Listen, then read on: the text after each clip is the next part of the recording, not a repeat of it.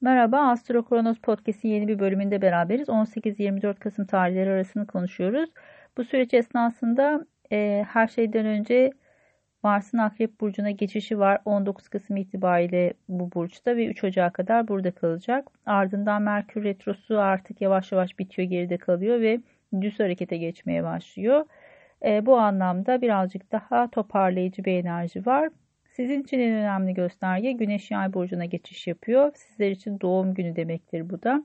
Doğum gününüz kutlu olsun diyelim. Her şeyden önce dikkatleri çekmeye başlayacağınız bir zamandasınız ama hala 12. evinizde e, transit yapan bir Merkür var ve bir de buraya Mars katılmaya başlıyor. Bu yüzden de açıkçası mahremiyetin önemli olduğu bir zamandasınız. Gizli düşmanlıklara karşı biraz dikkatli olmanız gerekiyor. E, çok fazla ön plandasınız, çok fazla e, gözler önündesiniz. Bu yüzden birazcık da açıkçası iyi ya da kötü niyetli her anlamda e, parametre ışıklar size dönüş yapmış durumda. Spotların altındasınız. Bu yüzden temkinli olmanız gereken bir süreç. Şimdi günler açısından bakalım.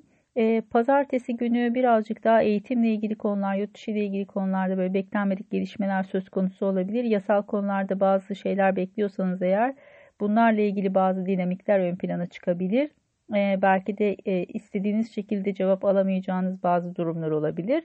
E, genel itibariyle biraz esnek olmak gereken bir gün açıkçası. Salı günü itibariyle Mars e, dediğim gibi Akrep Burcu'na geçiş yapıyor. Sizin 12. evinizde. 12. ev çok sevdiğimiz bir ev değildir. Daha çok inzivaya çekilmekle ilgilidir. E, birazcık mahremiyetin önemli olduğu zamanlardır. Bu yüzden de açıkçası bu süreç içerisinde yaptığınız bazı şeyler, e, attığınız bazı adımlar varsa Bunların netlik kazanması için birazcık zamana ihtiyacınız vardır. Burası biraz geri çekilme zamanı. Geri çekilin, hazırlık yapın. Bu süreç içerisinde biraz beklemede kalmak faydalıdır.